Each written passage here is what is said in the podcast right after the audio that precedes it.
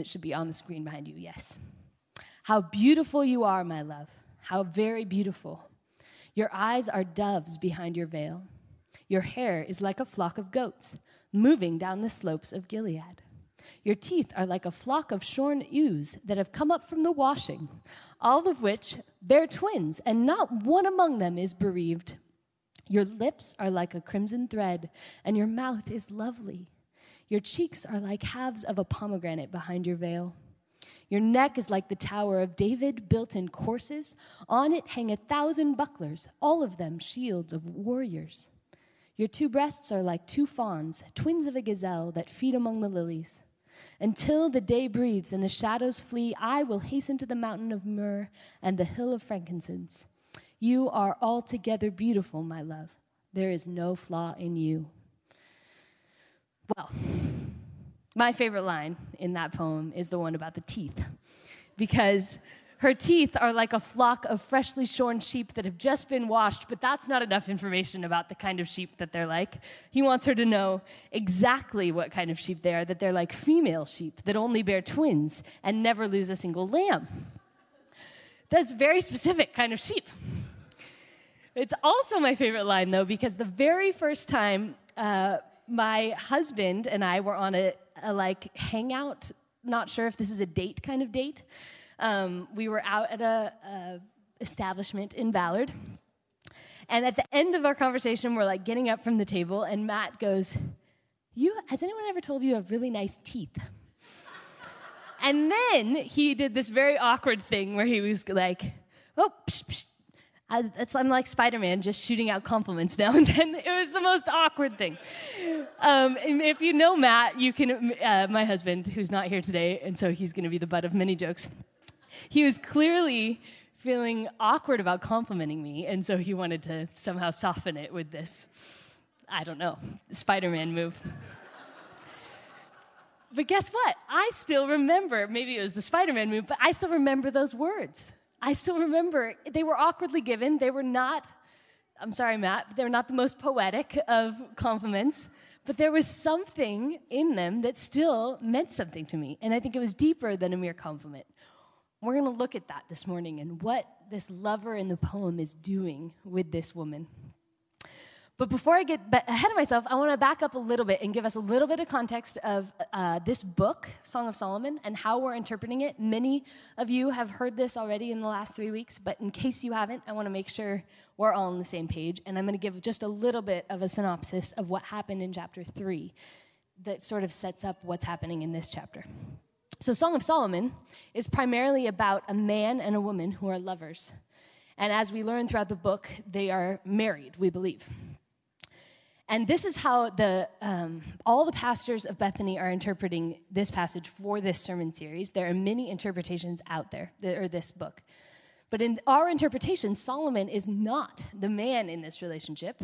Solomon is actually the king who has taken the woman, along with hundreds of other women, from her life, from her marriage, and taken her to be his wife in his harem. And so this poem is telling the story of this man and woman as they faced separation, and then now as they're reunited. And it touches on all that goes along with a woman being taken by force from her husband to belong to another man. And if that doesn't sound familiar, it's somewhat similar to the Bathsheba story, who is Solomon's mother, that she was taken from her marriage to be married to Solomon's dad.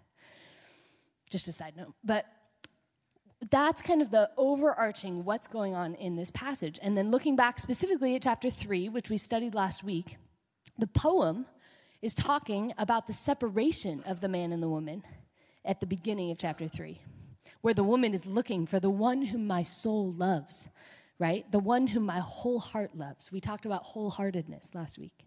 But then in the second half of the chapter, she finds him and she leads him into safety into her mother's house and kind of in a unusual switch, she starts to fall into a dream or a memory of what happened to her when Solomon took her. So she dreams about this carriage that she would have ridden, she rode in, and about the day that he carried her off away from her family.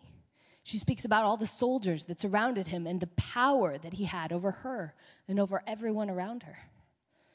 And so, based on our interpretation of the book, it was the day that she was carried away from her life that she's remembering, and it's not pleasant. It's actually traumatic. And if we read this as a sort of a story, although we have to be careful because it is poetry, it's not super linear, and I'm a linear thinker, so that's hard for me. But if we read it as a sort of story, we can maybe imagine that they are still in this bedroom that she led her lover into once she found him. And that she has just recounted this memory or this dream to him. Maybe it was triggered by the fact that they were separated. But whatever it was, you can imagine she's maybe feeling scared and vulnerable and not quite sure if the man is still, her lover is still with her in this. And so then we see chapter four. In chapter four, it's the man's turn to speak. He hasn't spoken a whole lot throughout this, these first three chapters. He's going to speak all the way through chapter four to the very last verse. And keep in mind, if we're, if we're, again, kind of thinking about this a little bit literally, they might be in a bedroom as he's speaking to her. It helps me to imagine sort of a context for this love poem, for this story. And what we're going to do this morning is look at what this man, what this lover in this relationship uh, has to show us about fulfilling one of our deepest longings as human beings, which is to be wholly and utterly loved in body, soul, and spirit. So, not just for our bodies, not just for our personalities, not just for our spirituality, but all of it. We long for that complete kind of love. And we're going to look at this as it pertains to our relationship with God and our relationships with one another in every single one of these outline pieces. So there's three markers of this kind of three-dimensional love that we're longing for for us to notice about the man in this passage. Well, and the couple. First is the tenderness of the man's affection, the lover's affection. The second is the freedom that comes in his invitation to the woman. And the final thing we'll look at is the connection they have in physical intimacy. So that's coming at the end. So, first, we're going to revisit this first part of the passage I read, verses 1 through 7. The analogies he uses here, and he uses analogy in, over and over again, are unusual, right? And if, without a maybe really good understanding of Middle East geography, ancient Middle East geography, some of the analogies go right over our heads. But we're going to set those aside. We might come back to them. Uh, but I want us to notice that what he's telling this woman, right, is just how beautiful. The very first verse is, You are so beautiful. He starts with the top of her head, her eyes, her hair, and he starts working his way down. You can imagine at this point, he might be standing across the room looking at her. He might be sitting on the bed next to her. At this point, she's still wearing a veil, she's fully clothed. And he's just looking at her. He's admiring her. He's telling her about what he sees when he looks at her. And keep in mind what she's been through, right? In the culture of their, of their day, this woman has been stolen by another man through no fault of her own, but that would have made her soiled goods, no longer worthy of love from a man like this. It helps us see that he is offering his love all over again to her, slowly, tenderly. Verse 6, he says, All night I'm going to sit here and pursue you, essentially. And this is what our relationship with God is like. It's not just about human relationships, though it is about that too. We have a God who knows when we are hurting, when we that we don't see ourselves as lovable, lovable very often, as worthy of love often. And God is tenderly telling us over and over again, You are beautiful, my love. He speaks this over us as a church, as God's people. In 1 Peter 2, uh, Peter writes, But you are a chosen people, a royal priesthood, a holy nation. He's writing to the church. God's special possession, that you may declare the praises of him who called you out of darkness and into marvelous light. God sees us in marvelous light. And not because we are perfect, even though, you know, we at Northeast, we're doing things great here. We are not perfect. I'm just kidding, by the way. We are, as every one of you has probably observed, imperfect. We do things badly sometimes. We mess up. So much more the whole church as, as at large. And yet God is saying, You are absolutely beautiful. And it's because he loves us. It's his love that makes us beautiful in his eyes. Same with this lover, by the way. It's his love that makes this woman without flaw. It's not that she's flawless. Psalm 139 talks about this as well, and it's kind of an overused scripture in the church. If you grew up in the church, Psalm 139 has a lot of passages that are sort of repeated flippantly at least in my experience, I sometimes have overheard it. It's lost some of its power. But I want to read some of the verses of it for you and have you listen to these as if it's about you and God. Because this isn't just about us as a community, it's about us as individuals as well. David wrote, I believe it was David, Oh Lord, you have searched me and known me. You know when I sit down and when I rise. You discern my thoughts from far away. You search out my path and my lying down, and are acquainted with all my ways. And then in verses 17 and 18, it says, How amazing are your thoughts concerning me, O God! How vast is the sum of them? If I would count them, they are more than the sand. I awake and I am still with you. That's amazing to think about God's thoughts about you as a person as bigger than the grains of sand, as more numerous, I should say. And it sounds like a love poem, right? Psalm 139. If you read it, it definitely sounds like a love poem. It should. And I think many of us know and believe that God loves us. In fact, we've it's been ingrained if you grew up in church since you were a small small child because we teach them Jesus loves me this I know, right? And we memorize John 3:16 as one of the core verses for our foundation that God so loved the world that he gave his only son. This is a message you've been hearing from very, very young if you've grown up in the church, or hopefully even if you didn't. But how many of us actually believe this about ourselves that God actually likes us? That God sees us like this lover sees this woman? That he's fond of us? That he has affection for us? and that he loves me specifically, not in an abstract kind of way, in a specific, he knows who I am kind of way. I had to ask myself this week does God love, do I believe this about me? That God knows all these things about me. Some of them I won't name, but some I will. that I am an extroverted introvert. God knows this about me. That I love pizza and pasta and all things bread even though I know I probably need to not eat those things, I love them. I can't help it. God knows that I love to take 10 or 20 pictures every time I see a sunset and do nothing with them. That I cry in every movie when sad music comes on, no matter how silly the movie is. God knows these things about me. God knows, in a more serious note, that every time I try to go out for a run, I last about a minute and then I walk. And then I think two days later, I'm going to go out for a run, and I, I can't. I walk. That I'm a mysterious blend of a workaholic and a procrastinator. That I struggle with self doubt and fear. That that's me. He knows me, and He loves me. Do I believe that? And not only when I actually make it five miles running, not only when I succeed at not working too much or not procrastinating too much, but in the midst of those things. Let's listen again to verse 7, which is my favorite verse, spoiler, in this passage. Imagine God is saying this to you this morning. I'm going to read it twice. You are altogether beautiful, my love. There is no flaw in you. You are altogether beautiful, my love. There is no flaw in you.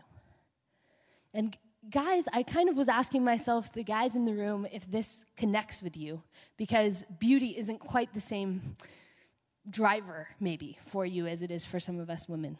But I want us to think about beauty as so much more than physical that you are complete in God's eyes, that you are perfect, that you are without flaw. May that hopefully resonate with every person in this room this morning. Paul's letter to the Ephesians kind of talks about this as well, about how this love of God works for us. And he's, it comes as Paul is talking to us about how we live in relationships in Ephesians 5. He says, Husbands, love your wives, but that's not the part I'm talking about right now. Love your wives just as Christ loved the church and gave himself up for her to make her holy, cleansing her by washing her with water through the word to present her to himself. He's talking about God, Jesus, as a radiant church, without stain, without wrinkle, without any blemish, but holy and blameless. Our Creator sees us as perfect, as without stain. And in fact, He pursued us to the point of being born, right, as a man, and then dying as a human being so that He could see us this way, so that we would know He sees us this way. And this fundamentally affects our relationships with others. If we get this fact, or even can start to understand this, it affects how we interact with each other so deeply. Because when we're no longer trying so hard to earn the affection of the people in our lives and experience the affection we are so desperately seeking, we can start to then offer it to other people. Uh, the, an, an example of this the first time uh, I dated someone. I was a junior in college. I was a little bit of a late bloomer in that area, and uh, I had no idea what I was doing.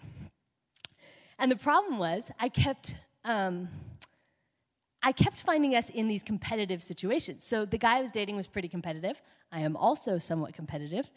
And anytime we do anything together, it would end up being a competition. And so it was foosball, it was uh, grades in our classes, it was cards. And the problem actually was not just that I was competitive, but that I kept winning, right? I was I kept winning at all of these things. Even we even took a snowboarding lesson together and I was doing better than him. And I thought, gosh, he's going to love me more because I'm so good at everything. I'm earning all of this affection of it from him. I mean, I didn't necessarily think this consciously, but what was I trying to do? I was trying to say, hey, I'm worthy of love. I'm worthy of your affection at a subconscious level. And shockingly, it turns out his ego wasn't quite ready for that penchant for winning that I had. And we didn't last. And I think a big reason was, more seriously, both of us wanted to be so loved, so appreciated. We didn't really have a lot of love and affection to give each other, right? We were so focused on how this is affecting me. And we were, to give us some grace, we were juniors in college. That's fairly normal. And I'm lucky to be married to someone now who doesn't mind when I win most things. Just kidding. We are still pretty competitive, but I think it's healthier if we come into a relationship so hungry for love and affection, any relationship, that our only concern is to meet that need, and this isn't news to us, yet this is important stuff for us to remember. If we come into that relationship so hungry for affection, whether it's as parents or as adult children of parents, or as spouses, of course, or as friends, we miss out on the opportunity to A, show up as our authentic selves, our real selves, and we miss out more so on the opportunity to actually experience the depth of love we're so longing for. It just eludes us. And God desires our first source of love would be from Him. And then that we'd be able to hold that kind of love He offers us for other people so that they could experience that godlike love in tangible ways as we are in relationship with them. And the lover in the Song of Solomon is doing this for his beloved. He's holding God's love for her in this beautiful, unconditional, tender way. Because he sees her for who she is. He notices everything about her. He's noticing her hair and her teeth very clearly. And he has tender affection for her. He sees no flaws, only beauty. Can you imagine how that kind of love for each other would transform our relationships? You are all beautiful. I see no flaw in you. I see you as Christ sees you. Now, that doesn't mean that sometimes actions of people are going to be problematic, that are going to need to be addressed. It doesn't mean ignoring or paint whitewashing other people's flaws. It means saying, that's not you, though. What I see in you is all beauty. Yes, our actions are, we're still human. We can call, hold each other accountable and not invite the shame that comes from saying that's, that's ugliness in you, right? This is, we can see each other as beautiful and still have accountability. Okay, I could actually talk about that point all day, but we're gonna move on. Because after showering the woman with affection and with tenderness, the man starts to change course a little bit in this bedroom, say, and he starts inviting her to join him, maybe to cross the room, if you want to think about this poem sort of somewhat specifically, but to come respond to the love he's been offering. So notice she still hasn't said or done anything that we can tell. Let's read verses 8 through 12 together. I'm sorry, I don't think I have these on the screen, but uh, I will read them aloud for us, and if you have your Bibles, you can follow along. So the man says, Come with me from Lebanon, my bride. Come with me from Lebanon. Depart from the peak of Amana, from the peak of Senir and Hermon, from the dens of lions, from the mountains of leopards. You have ravished my heart, my sister, my bride. You have ravished my heart with a glance of your eyes, with one jewel of your necklace. How sweet is your love, my sister, my bride. How much better is your love than wine, and the fragrance of your oils than any spice. Your lips distill nectar, my bride. Honey and milk are under your tongue. The scent of your garments is like the scent of Lebanon. A garden locked is my sister, my bride. A garden locked, a fountain sealed. A lot more imagery there. We're not going to get deep into all of those analogies today. But to be frank, the man is inviting this woman to sexual intimacy. We can't really ignore that, and we're not going to. We're going to look at that as we get to our last point. But first, I want to talk about this power of the invitation he's giving her. Because all of us have observed what happens when this crucial piece of our intimate relationships is taken away. When someone tries to force another person to respond to them or to meet their need for affection. This is what causes domestic violence. This is what causes rape to occur. This is what causes things from even when we're very young children. These are when people try to buy someone else's affection, or when, as a bully, is trying to win affection by force and respect by force, right? It's not just in our romantic relationships that we see this. And this is also the problem when we see kids uh, craving affection, craving attention. What do they often do? They act out, they try to manipulate, maybe subconsciously, parents or adults in their lives for that attention. They're trying to force something. It's also, in a different way, the problem we see with pornography.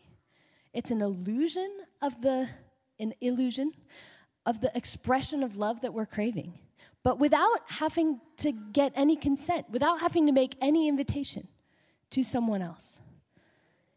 For women, this is true too, generally speaking. There is this narrative of fantasy stories and love stories out there that more often women cling on to, which is an illusion of the love we crave without any actual real person there issuing an invitation or that we have invited in. It's a way for us to sort of experience this love in a split second. And then, of course, it's over and we're hollow again, sometimes more so. And the reason those industries are so big is because the real stuff, this love we're talking about in this poem that we see, requires risk. And of course, time and sacrifice. But inviting someone into relationship is risky. It at the same time invites someone to have the power over you to wound you, right? And that's true when you're 20 years old and you're asking someone out for the first time on a date. But it's also true when you've been married 15 years and you're asking your spouse maybe to go to counseling with you for the first time. It's true when you're a child and you reach up to invite a parent to hold you. And it's true when you're 35 and you're calling your parents on the phone to ask them to come and help you with your own children. This risk is real when you're 12 and you're asking your friend to come over for a sleepover, and it's true when you're 60 and you're asking your friend to come along to a doctor's appointment. Every time we invite someone into a relationship in a deeper way, it's risky. But the thing is, the minute that invitation turns into a command or becomes manipulative, then the very thing we're seeking in that invitation eludes us. It's gone. And so when the man tells the woman in Song of Solomon, you, in verse 12, he says, You are a locked garden, you are a fountain sealed. He's acknowledging that she is capable of staying locked to him, right? She doesn't have to respond to this invitation. She, is, she has the freedom to wound him, to reject him. He's not commanding her to intimacy as Solomon did. He's inviting her. He's saying, Come with me. And he's acknowledging that this open ended invitation is painful. It's hard. He says, You've ravished my heart in verse 9. I'm entirely in your hands, he's saying. And why would we put ourselves through that, that kind of pain? It might be a question in our minds, at least subconsciously. And I would argue it's because we're, we are wired this way. We are wired to desire a freedom, a choice in our receiving of love from someone else. That it's not out of obligation, that it's not forced or coerced, but that it is freely given. That's the kind of love we desire. Because we have a God who is the same in his character. Why did God put the tree of knowledge of good and evil in the Garden of Eden is a question that many people have raised over the centuries. And I'm not going to pretend that I have the whole answer, but part of the answer, I believe, is that because without that tree that Adam and Eve could choose not to eat from or to eat from, there would never have been a choosing. We couldn't choose to trust God's love for us. We would be forced to. There's no other option. And when God created us, He decided He didn't want a forced relationship with his people. He wanted the love that comes only from the freedom to choose, right? And we desire that same kind of love. It's a great deal of power God's given up in giving us the power to choose. But when we see that God does not only allow for this rejection in the Garden of Eden, He allows for it when He becomes human and is rejected and rejected and rejected by the people who are supposed to love God most. God is saying, I will always choose to be rejected over forcing you in to relationship with me. Our God's a God who invites us over and over and over again to relationship. And in the book of Revelations, the author John reveals God saying in a letter to one of the churches, Here I am. I stand at the door and knock. If anyone hears my voice, open the door. I will come in and eat with that person, and they with me. There will be relationship which is a beautiful picture of sharing a meal together with God. God's issuing, though, invitations every day. He's standing at the door and knocking for all of us every day to come and be with Him. And if we really believe that, and then we might find that we also have the boldness to love with that kind of risk and to be the ones inviting, not those who command and not those who coerce or force or manipulate, but those who offer a free invitation, no strings attached, to the people in our lives to love, to experience our love. And of course, this applies to marriages and romantic relationships. Because when was the last time you issued an invitation to your spouse if you were married or dating? Maybe it was to a retreat together. Maybe it's to accompany you on a walk or a candlelight dinner. Or maybe it, if you are married, to sexual intimacy in a different way, in a new way. Maybe this is something that's harder for us than we sometimes like to acknowledge. Inviting people to deeper relationship is risky. But it also applies to our other relationships. When was the last time you invited your children to spend time with you where it wasn't a, it was an option? They could say no, right? Maybe to do something new with you. When did you last invite a friend to a night away together or a, a new acquaintance out to dinner. True intimacy comes when both parties are issuing invitations and responding, free of strings attached. And so we get to invite God into our lives. God doesn't just isn't just the one inviting. He also allows us to invite him. And so he doesn't force his way in, but he gives us the gifts of prayer and worship in order to invite him in. So this is sort of what this invitation says in this chapter. Especially given her history with Solomon, he's saying, I give you the freedom to choose me or not. But let's look at the final portion, knowing we're short on time and it's warm in here. I know. Um, I want us to get to the, the part that actually is maybe the hardest to talk about for us, but also maybe the most important this morning. The final portion of the passage, I am actually not going to read. The imagery gets fairly explicit, and so I'm not going to read it. You can read it. Uh, that's an invitation to go home and read it. But we'll see there's an emotional and physical element of love for this couple. After the tenderness of affection and the invitation have been offered, finally, in verse 16, the woman speaks and she says, I won't read all of it, but she says, Let my beloved come into my garden. Actually, she says, Let my beloved come into his garden and eat its fruit.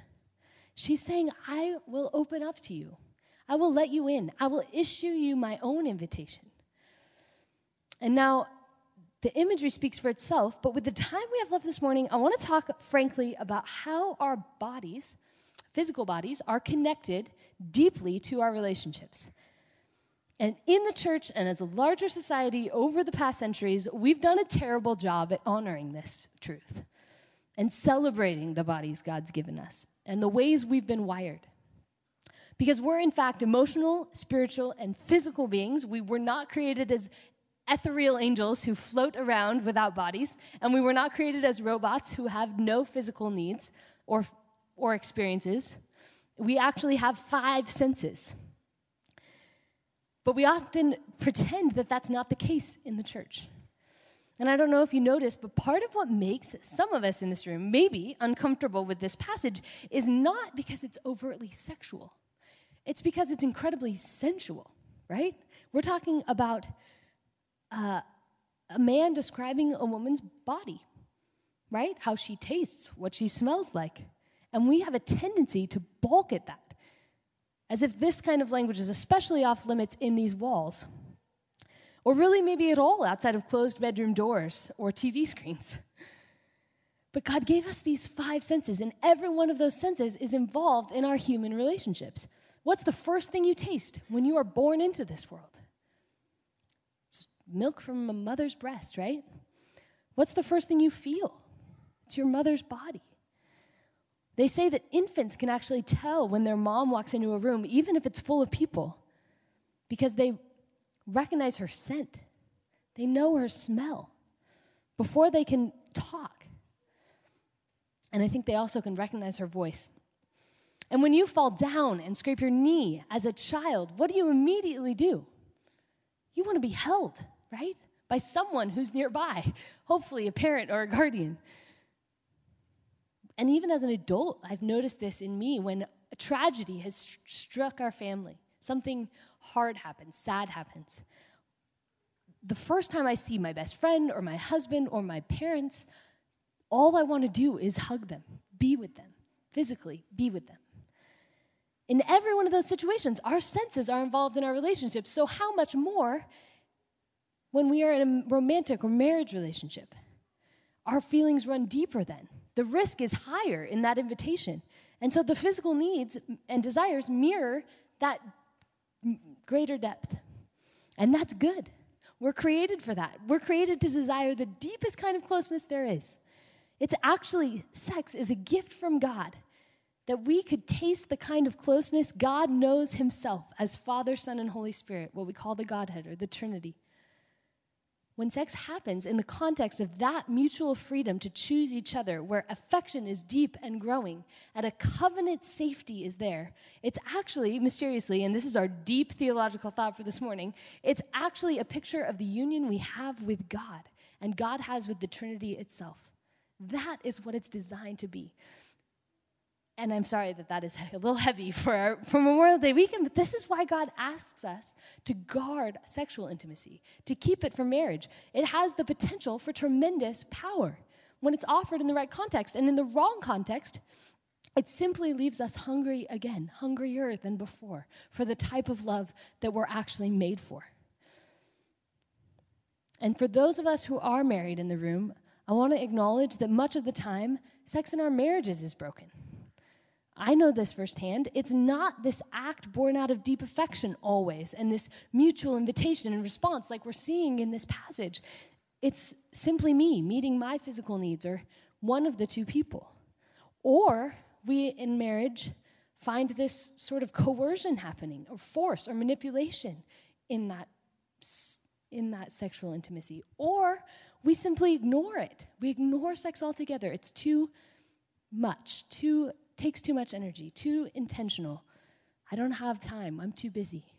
So we ignore it altogether. The church is often taught that your sexuality is something you turn off until you get married, and then you turn on, and it's perfect. And that is obviously not true. It's not that simple.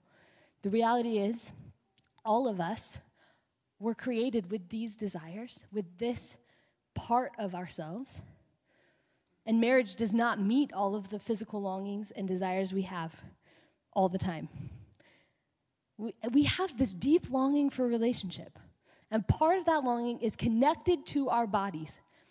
And so we're created for this. It's engaging all five senses, and not just with your spouse, but with your friends, with your kids, with your significant other. If you're not married, how do you connect physically in other ways to, to show the depth of intimacy that you have? Um, I'll never forget visiting my best friend's family when I was in college. I was 18. We went away um, to her house for the weekend, her parents' house, and I was a little scandalized when I watched her kiss her dad on the mouth for the first time. Right? I know many of you probably do this. I had never witnessed such a thing before, and I was shocked. And then she proceeded to do the same with her brothers and her sisters. And that was how, in their family, they expressed intimacy. And actually, the Bible talks about kissing more in the context of non romantic relationships than in romantic relationships. This is something we all are wired for. My best friend now, I love seeing her family greet each other this way. I never got quite used to it, but she always kisses me on the cheek when I see her as her expression of, of intimacy, of, of affection. And that's a good thing. I want us to be challenged this morning. How do we better engage our physical bodies in our close emotional spaces and relationships and show the people around us the beauty of how our bodies respond to physical touch and all of our senses? And when we are struggling with sexual desires that are not being fulfilled, whether because we're single or because we have some brokenness in our marriage, how do we talk about that more frankly with each other? How do we help our 18 year olds in our midst talk about that more frankly? Because the reality is they are.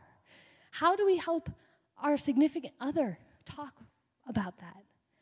And then with a pastor or a counselor sometimes. How do we not treat it as something shameful or taboo? That's a challenge for us as a church. We can honor the physical senses God's given us in our bodies as beautiful in one another, as necessary to our experience of intimacy. But before I close, I promised that in all three of these, we'd talk about our relationship with God as well as humans and with fellow humans, with each other. And I want to talk about that because God has actually given us a means for physical connection with Him. Every month here at Bethany, do you know what we do on the first Sundays of the month? We take communion. And that means we dip bread in pieces, pieces of bread in juice and we put them into our mouths. Think about how sensual that is. And what are we doing? We're proclaiming Jesus' death and resurrection. We're actually saying, This is the body of Christ broken for you. This is the blood of Christ shed for you. That is a physical thing. When we profess belief in Christ for the first time, God invites us to symbolize our commitment to Him. How? By being dunked in water by another person and then raised back up, right? It's, well, and I, I got to experience it with some sprinkling of water, but that's not the point. We all have experienced that if we are believing Christians in here. That's a physical symbol. It's actually very physical. And when we pray, we're invited to bend our knees and bow our heads and fold our hands as a physical reminder of honor and relationship we have with God. God knows who we are. God knows how we've been created. He's given us physical ways to connect even with Him, even though He does not have a physical presence among us. And one of the ways we worship here every Sunday is through song, where our mouths are used to sing and our ears listen to God's praises being sung. It's a physical response. If you've ever raised your hands in worship, and I know it's uncomfortable if that's not something you've done often, There is something often that happens emotionally and spiritually for us as we physically open up our bodies. God's given us these gifts to connect with Him in our physical way. And so I want to just close with that as a, well, partly as a response for us this morning. We're going to be singing, as we often do after the sermon, maybe always do. Show up completely for God in these next few moments.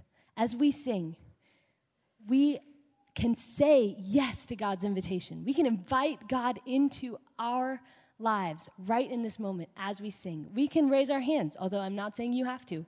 You can simply by standing, we change our posture to, to show God and show up for God and invite God, even as God is inviting us into relationship. But I'm also going to ask us as we leave this morning, and the musicians, I'll invite you guys to come up and get set.